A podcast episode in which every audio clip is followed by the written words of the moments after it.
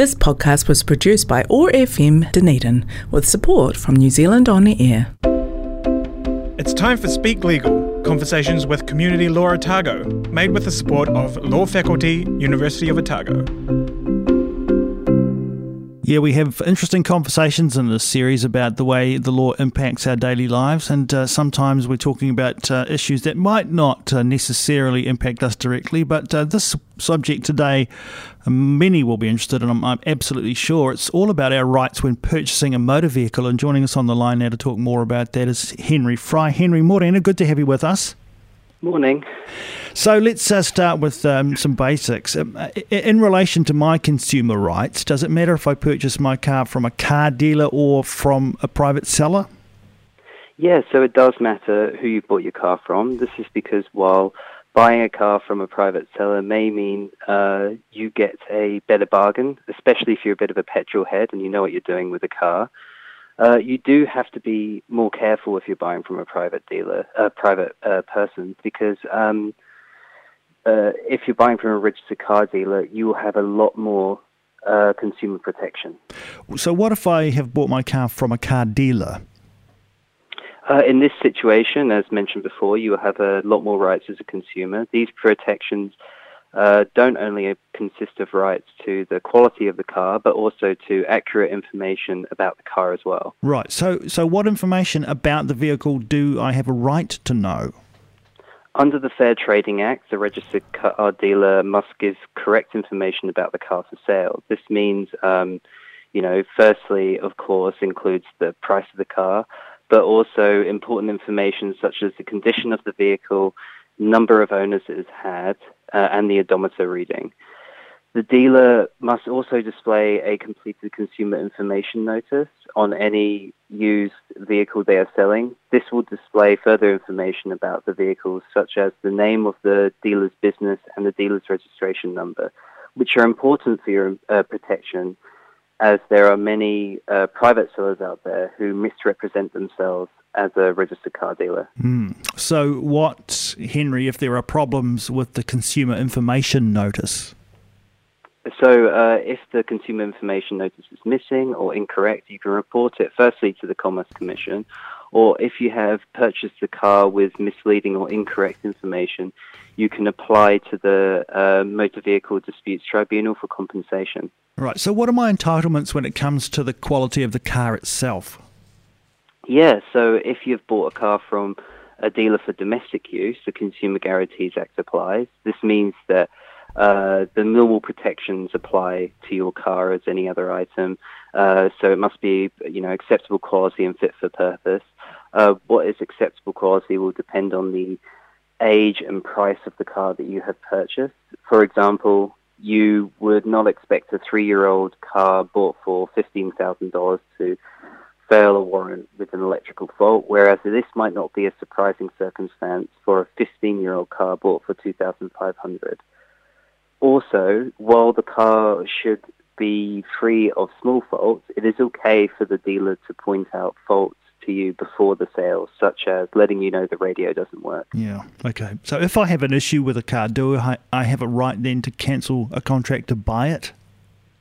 Yes, you do. Under the Consumer Guarantees Act, you can cancel an agreement to buy a car if it has a serious problem. Am I able to cancel a contract to buy a car even if I've changed my mind? Uh, so, in that circumstance, if you change your mind about buying a vehicle, you do not, unfortunately, have the same right to cancel under the Consumer Guarantees Act. However, you could cancel the motor vehicle. You could contact the motor vehicle dealer to ask if they agree to cancelling the purchase agreement. Um, if they agree, however, they can keep some of the money, some of the money to cover their costs. Let's talk about um, faults now. What what can I do if I'm having issues getting the dealer to fix a fault? So, firstly, mediation may be a solution for you. Uh, this is because registered motor vehicle dealers um, are members of the Motor Trade Association, who have mediation, who have a mediation service that you can access. Um, if mediation does not work or your dealer isn't a member, you can apply for either the Motor Vehicles Disputes Tribunal or the Disputes Tribunal. So, if a situation does get to the point where I want to go to disputes resolution, does it matter if I go to Motor Vehicle Disputes Tribunal or the Disputes Tribunal? Yeah, so um, on the surface, they seem the same. So both tri- uh, tribunals uh, deal with disputes about the breach of the Consumer Guarantees Act, the Fair Trading Act, and the Contract and Commercial Act. Um, yeah, but uh, however, there are differences. Uh, the Disputes Tribunal, firstly, only deals with claims up to $30,000 and is not limited to disputes with motor vehicle uh, you know, to vehicle dealers, um, while the Motor Vehicle Disputes Tribunal can deal um, up to uh, claims up to $100,000 and is best for disputes needing technical experts. So if you need technical expertise in your dispute, it's probably the best way to go. Um, the Disputes Tribunal does, however, um, off, uh, have hear disputes often, more often compared to the Motor Vehicle Disputes Tribunal meaning there will more likely be a quicker resolution. Therefore, if you have bought a more expensive car from a dealer, it may be best to go to the Motor Vehicle Disputes Tribunal. Um, but if you have bought one from a private trader or want a faster resolution, perhaps the Disputes Tribunal should be the best course of action. Okay. What uh, are my protections if I've bought my vehicle for my business? Yeah, so some Consumer Guarantees Act um, you know, protections might apply. However, the dealer can contract out of uh, those obligations. Um, if they know your purchase is for business purposes, uh, you know, which will also affect your rights. Uh, this is the same with the protections under the Contract and Commercial Law Act, where you can make claims for situations such as the car not being fit for purpose. However, again, just as with the Consumer Guarantees Act, the supplier can contract out of these obligations. You may, however, still have rights under the Fair Trading Act, as you can claim here if the selling seller has made misleading statements about the car. What legal protection do I have if I buy a car privately? Okay, so if you buy a car privately, uh, you are not covered by the same protections that cover um, purchases from dealers if you do have a problem with a car which has been bought privately, you can make a claim to the disputes, tribu- disputes tribunal as previously mentioned. It is also important to check the vehicle's history in case the seller is not the legal owner of the vehicle. If this happens, you are covered by the Contract and Commercial Law Act. What if a private seller presents themselves as a registered car dealer? Yeah, so um, in this situation, you are covered by the Contract and Commercial Law Act against the seller's misrepresentation of the vehicle. Uh, you just need to prove um, that mis- the misrepresentation uh, caused the you the loss. What if I'm having trouble with a dealer who's selling on behalf of a private individual?